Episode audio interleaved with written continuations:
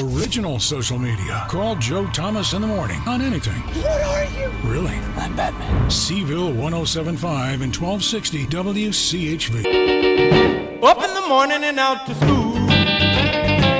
The teacher is teaching the golden rule. Joe Thomas in the morning, and uh, you know, here's uh, uh, my next contributor, if you will, guest, uh, has been referred to as eloquent, erudite, and passionate uh, by listeners who have emailed me and said, "Who is that person?"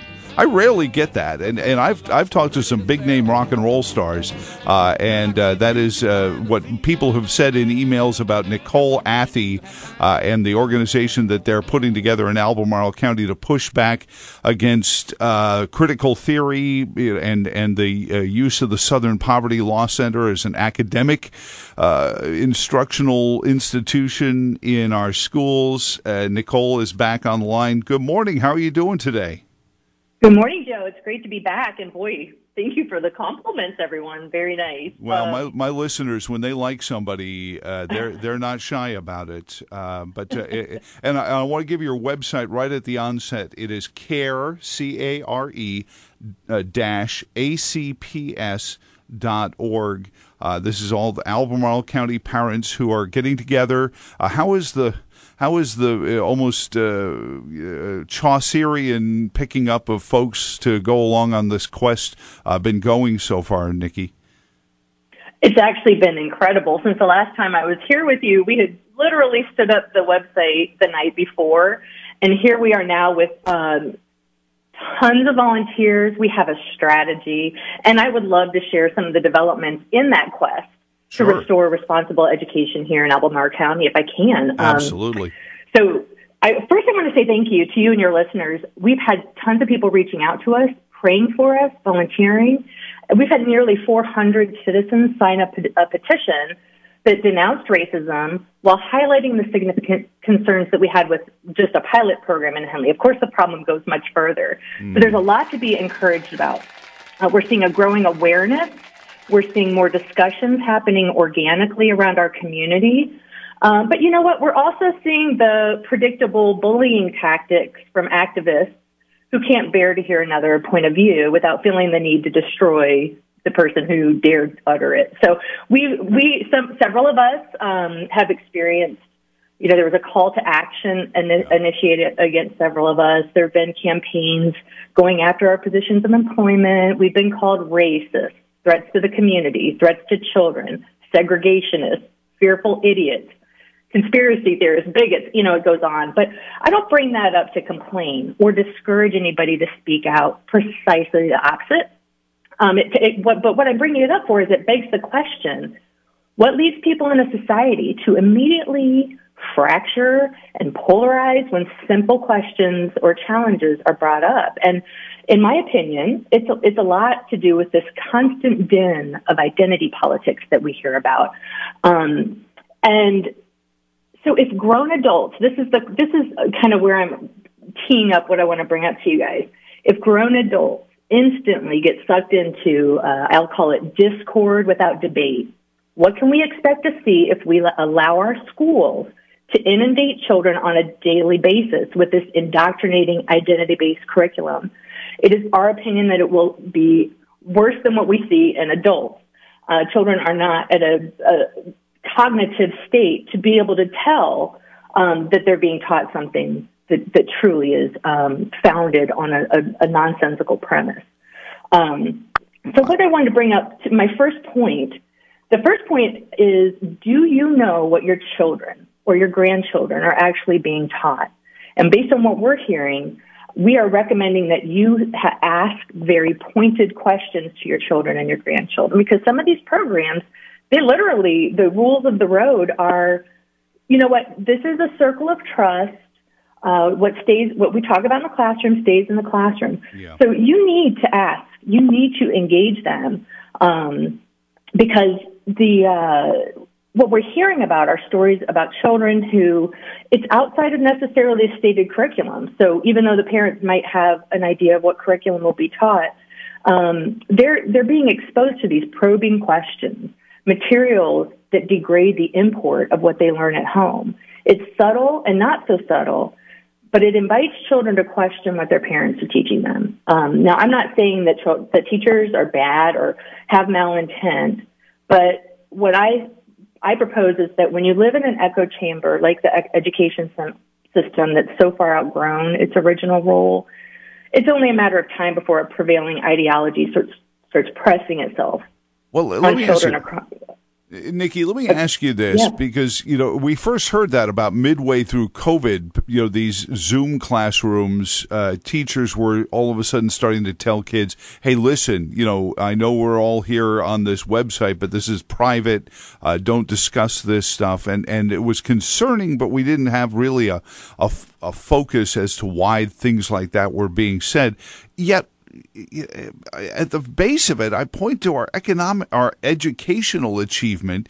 Kids are graduating from high school incapable of reading, incapable of doing math, and it seems like at the macro level, the Board of Education is fine with saying, you know what, that's just fine.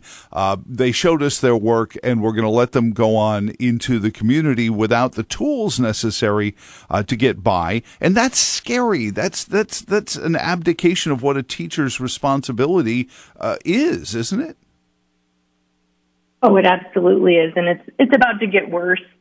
It is about to get worse, and uh, if I may, that is exactly one of the reasons I wanted to come to talk to you.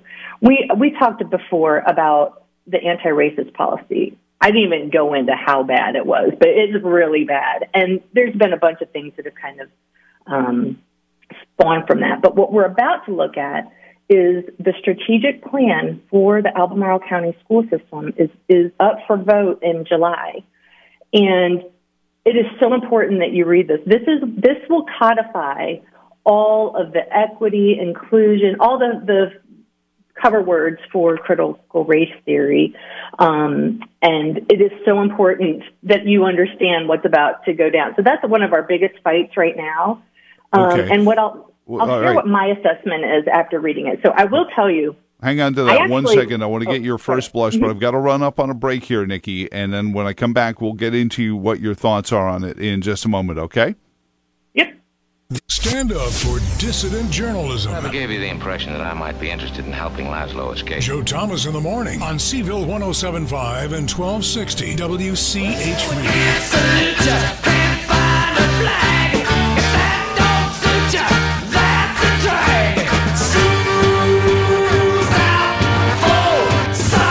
Joe Thomas in the morning, Albemarle uh, County parents, Charlottesville parents rising up. Um, you know, and I, I said this the other day. Nicole Athey is on uh, one of the folks who have put together this movement that's growing by leaps and bounds. Care-acps.org is the website. But after watching what happened at the Loudoun County School Board meeting on Tuesday, I, I can't imagine that Kate Acuff or Jonno Alcaro are going to show any enthusiasm for in person Albemarle school board meetings anytime soon. what have you heard? You know, and I'm glad you bring that up. We are really not taking the same approach as Loud, and we're happy that they're bringing this stuff forward, but we, we're not looking to be super combative. We are looking to be effective.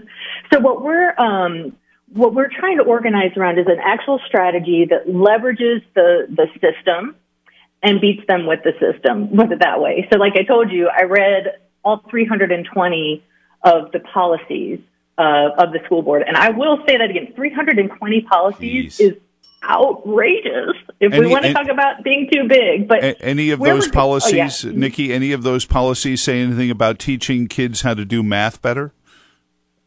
Uh, no, not really. that, that's sort of 320 policies and not a is to take single the one of curriculum.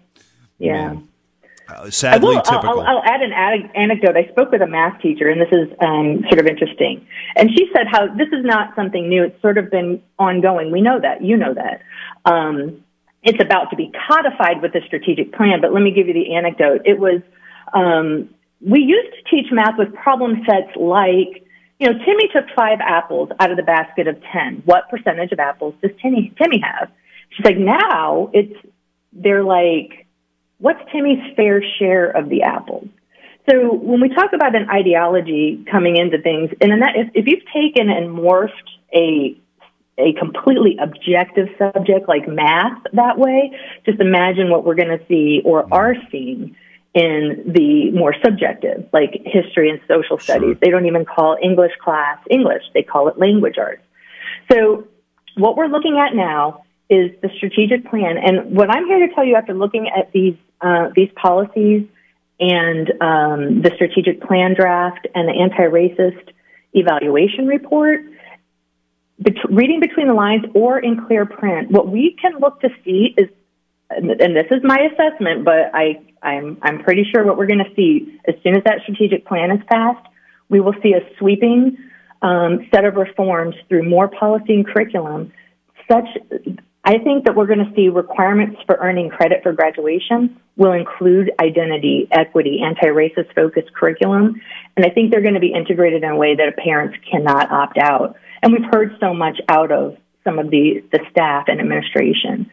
Um, I'll go so far as to say, to the degree possible, I think that they will change the homeschool policies and alternate education criteria. Uh, again, that's my opinion. Those are the types of things we absolutely are trying to mm. to get um, fought against. You know, it's just not an innocuous document. It is vast. We put this on our website for with the authoritative sources mm. where you can go and look at it yourself. Look at what what we're currently looking. What the strategic plan? When you go to your school and you open the handbook, that's what it says. What's our vision? What's our mission? What are our goals?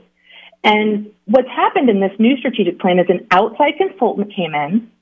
So you can assure yourself that this has nothing, no reflection of what our community looks like. It has no reflection of what our community thinks education is going to be doing. What we're going to be looking at is what does an outside equity type consultant have to say. Here's an example the portrait of a learner, and this is very, this is very telling. The, the Albemarle schools sort of say, this is what a portrait of a learner is. You know, it used to be very focused on uh, excellence in education, more traditional, critical thinking, mastery of material, now the focus is, and it's um, out of five out of the eight tenants of a portrait of a learner, five out of eight, 63%.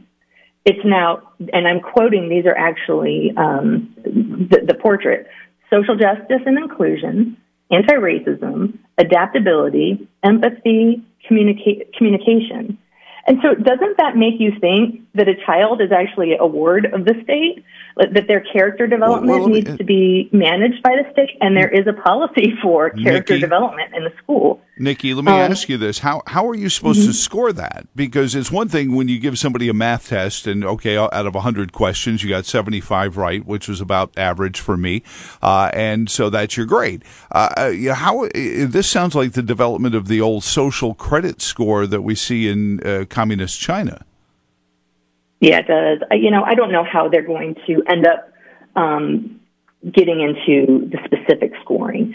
Um, there is a policy on it, but I think that I think that is one that um, was purposefully deferred for update until after the strategic mm. plan. But that's exactly the kind of thing that There's all kinds of alternate grading criteria that's coming, um, and it's it's not written down yet, but you can kind of you can read between the lines and see that's where we're going. We'll, we'll fill this in later. Hey, Nicole Athey, uh, one of the parents who's ra- rising up in Albemarle County about this, uh, care, C A R E dash A C P S dot org. You can read this uh, uh, document there. Uh, what's coming up this weekend? Do you have any uh, get-togethers, Zoom meetings, uh, you know, or just you know people emailing you and, and joining in? You know what we have? Uh, we've established um, some protocols for bringing people in and making sure that they're actually, you know, um, sure. the right the right mindset, not trying to degrade. Um, but we basically are starting some new member meetings. Um, but if you go to our webpage and you sign up, first of all, read the material.